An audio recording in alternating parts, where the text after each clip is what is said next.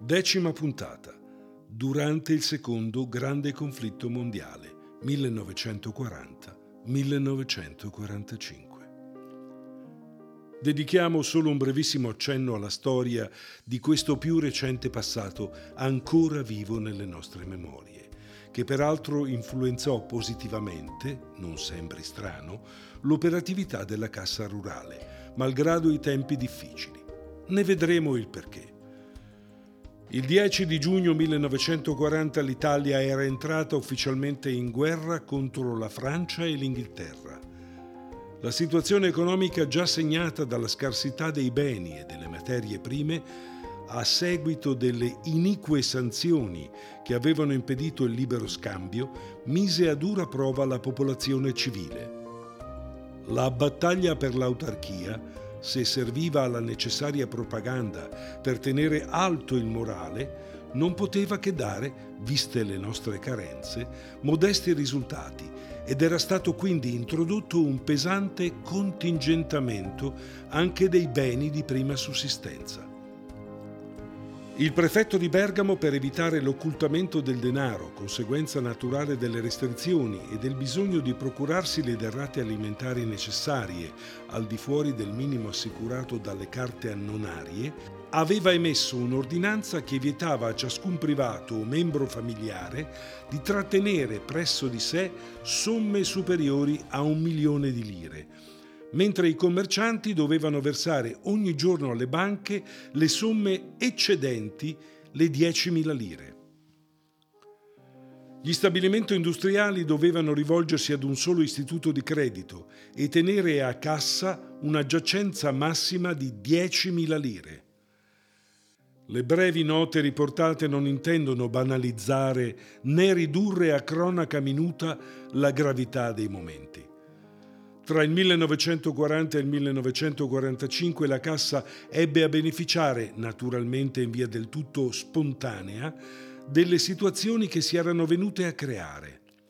Lo sfollamento a Treviglio, da Milano, di famiglie e di piccole aziende, di commerci e di traffici con il doppio mercato, il cosiddetto mercato nero, che alimentava i bisogni della città, favorendo la nostra agricoltura, l'aumento degli scambi di questa economia di sopravvivenza, avevano interessato positivamente il lavoro della Cassa Rurale.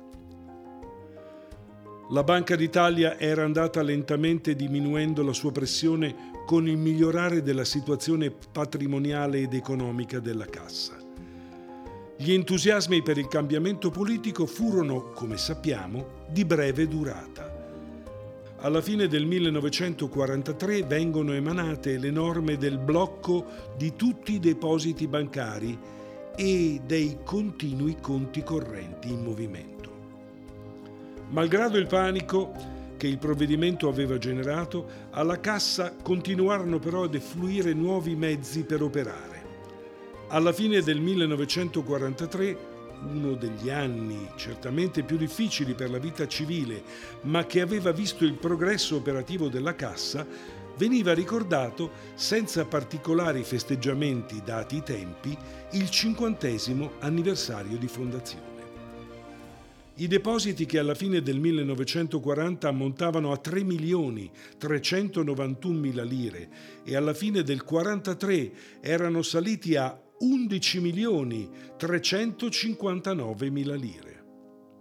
Così pure i prestiti e i conti correnti erano gli effetti dell'economia di guerra e in particolare dell'apporto delle ditte che sfollate sotto i bombardamenti di Milano, avevano trovato rifugio a Treviglio e l'appoggio bancario della Cassa Rurale. La crescita del lavoro aveva favorito l'assunzione di personale e nel 1943 furono assunti come capo contabile Fausto Bini e nel 1944 il giovane commesso Enrico Frecchiami. I verbali rilevano che le operazioni hanno assunto un ritmo sempre più accentuato. Si prevede di arrivare addirittura ad un miliardo di movimento. Il fido massimo viene riportato a 150.000 lire e nella delibera si indica il nome di 12 ditte che per la loro solidità e importanza potranno godere di tale limite. Il nuovo denaro raccolto poteva dare sviluppo e quindi era necessario trovare piccole aziende affidabili alle quali dare impulso. Si rende necessario l'acquisto di nuovi macchinari contabili, ovviamente da scrivere e con una spesa non indifferente la sistemazione dello sportello con l'acquisto di una nuova cassaforte che apporterà decoro agli uffici riordinati. La Cassa Rurale, con delibera 711-1945, ratifica anche l'assunzione dei due nuovi impiegati.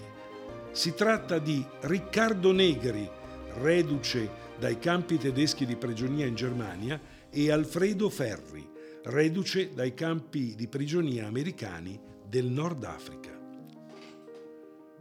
Con l'aumento del lavoro la Cassa aveva cominciato a compiere nuove operazioni bancarie, con l'emissione dei primi assegni circolari, denominati assegni bancari liberi della Banca d'Italia, ad effettuare il pagamento delle tasse per conto della clientela ad incrementare l'uso del conto corrente con la dotazione di nuovi assegni con il fondo che rispecchiava con il campanile le caratteristiche prettamente locali. L'esercizio 1945 si chiude con un verbale che esprime compiacimento per l'ottimo andamento del lavoro che ha superato i 2 miliardi e 300 milioni di movimento. Erano 22 milioni nel 1940 e con le felicitazioni per il suo presidente onorario, Monsignor Egidio Bignamini, che lasciava Treviglio e la Cassa essendo stato nominato vescovo di Ancona.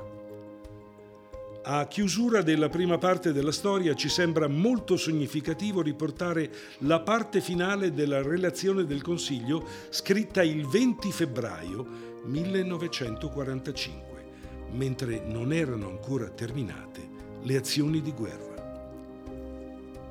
Ai gloriosi caduti vada il nostro commosso saluto, nonché l'omaggio doveroso della riconoscente preghiera di suffragio. Essi hanno immolato la giovane e promettente esistenza per un domani migliore fatto di giustizia e di carità. Dal loro sacrificio anche noi dobbiamo trarre la forza motrice della nostra azione futura. Azione che deve concretarsi in ogni migliore forma di assistenza e di conforto agli smobilitati.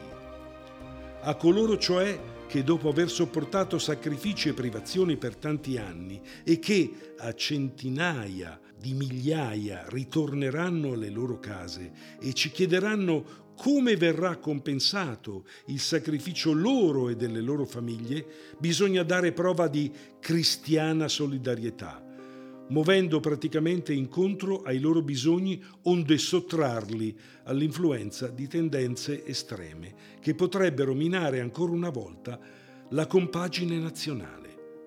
Bisogna dare ad essi lavoro e gli strumenti di lavoro Bisogna dare ad essi lavoro e gli strumenti di lavoro. Bisogna dare loro la casa, l'arredamento della casa, onde favorire il formarsi di nuove e numerose cellule familiari, sulla base dei principi cristiani perché l'ordine e la tranquillità si stabiliscano in questa nostra diletta e tanto martoriata patria.